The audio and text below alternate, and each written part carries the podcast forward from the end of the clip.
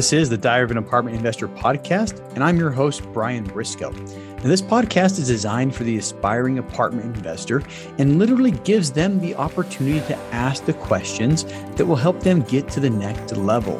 So, if you're an aspiring apartment investor, this podcast is for you. Now, this podcast is brought to you by the Tribe of Titans multifamily educational community.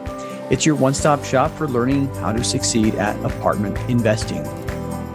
Hey, welcome to another episode of the Diary of an Apartment Investor podcast. I'm your host, Brian Briscoe, and this is another episode. I'm part of the multifamily brief series. So today I'm going to talk a little bit about, you know, where we are in the economy. I think a lot of people who are looking, the Fed is still thinking they can get a soft landing. And we've had almost runaway inflation. And I say that tongue in cheek because I've lived in places where, you know, 9% inflation is actually good.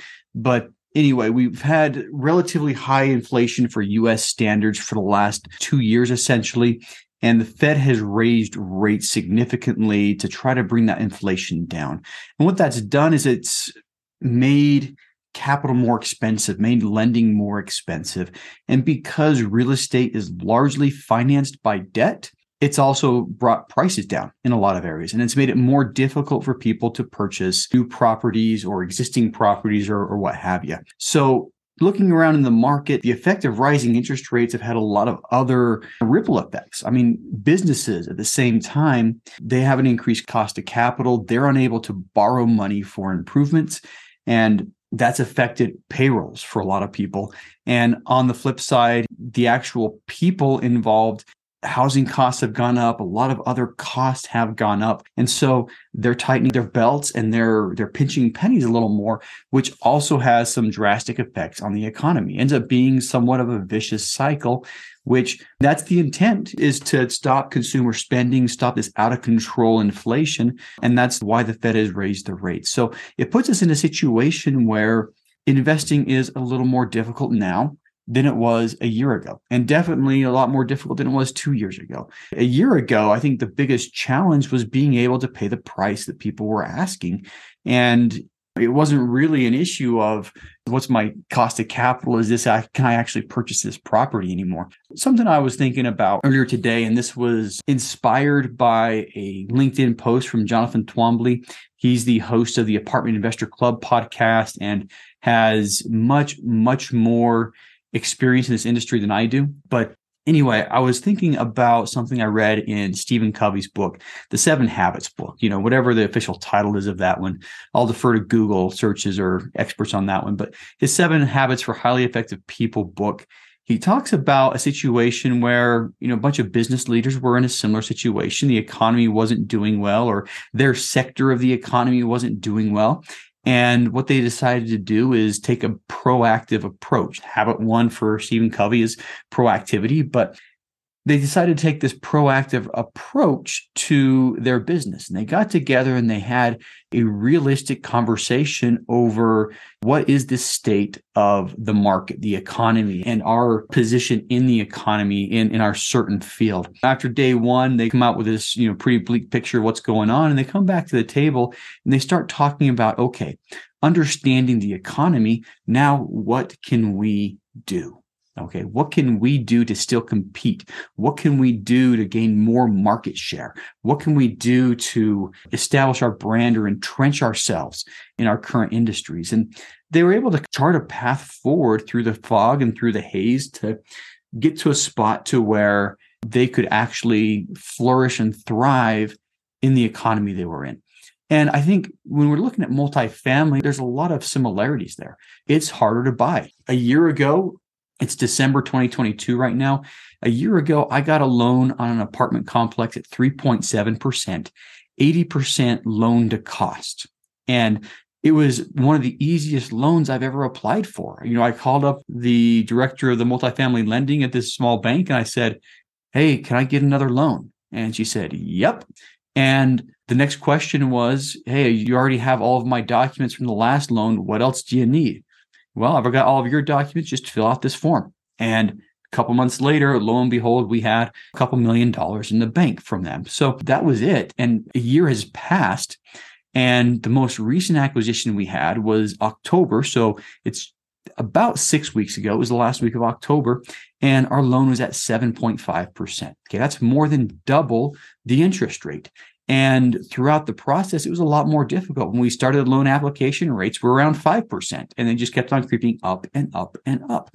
So there are a lot of difficulties in the environment. What I would say is do the same thing that Stephen Covey recommended and take a proactive approach. Sit, look at the economy, look at where multifamily fits in the economy, and figure out a way to navigate what's going on. And a couple of thoughts that I had, you know, things that I think are going to work is going back to a long term investment philosophy.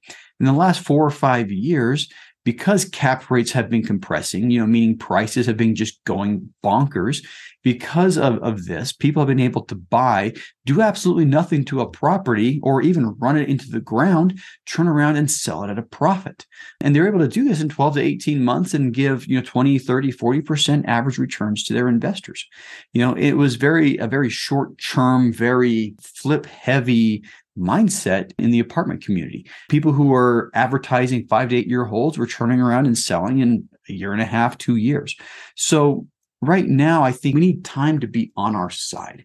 So if you're buying right now, I don't think there's any reason not to buy with the long run in mind. Buy with an eight to 10 year horizon instead of a two to three year horizon.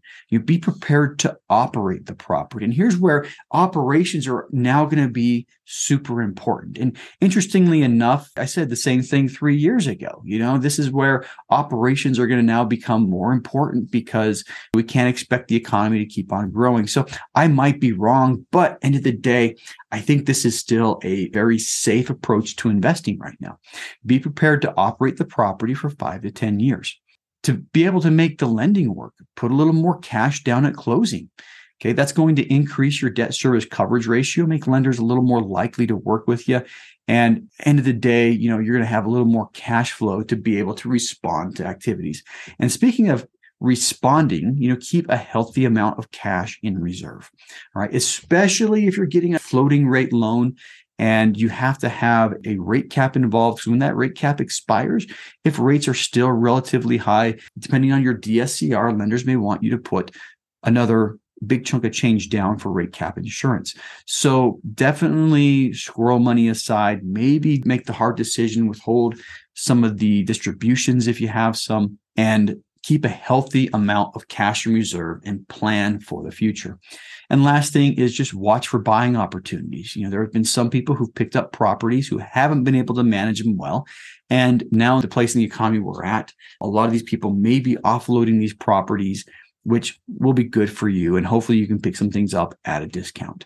End of the day, I'm going to go back to my line that I say a lot. Uh, it's, it's on just about every LinkedIn post I make. Don't wait to invest in real estate invest in real estate and wait. And I think that's going to be true forever, I hope.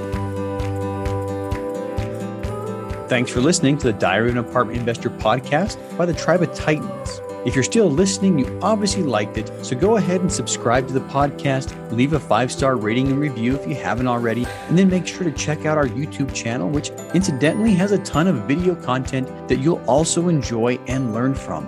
Now, if you're interested in being on the show, go to our website, diaryofanapartmentinvestor.com, and fill out the questionnaire on the website. And for more educational content and for more information about our educational community, check us out at thetribeoftitans.info.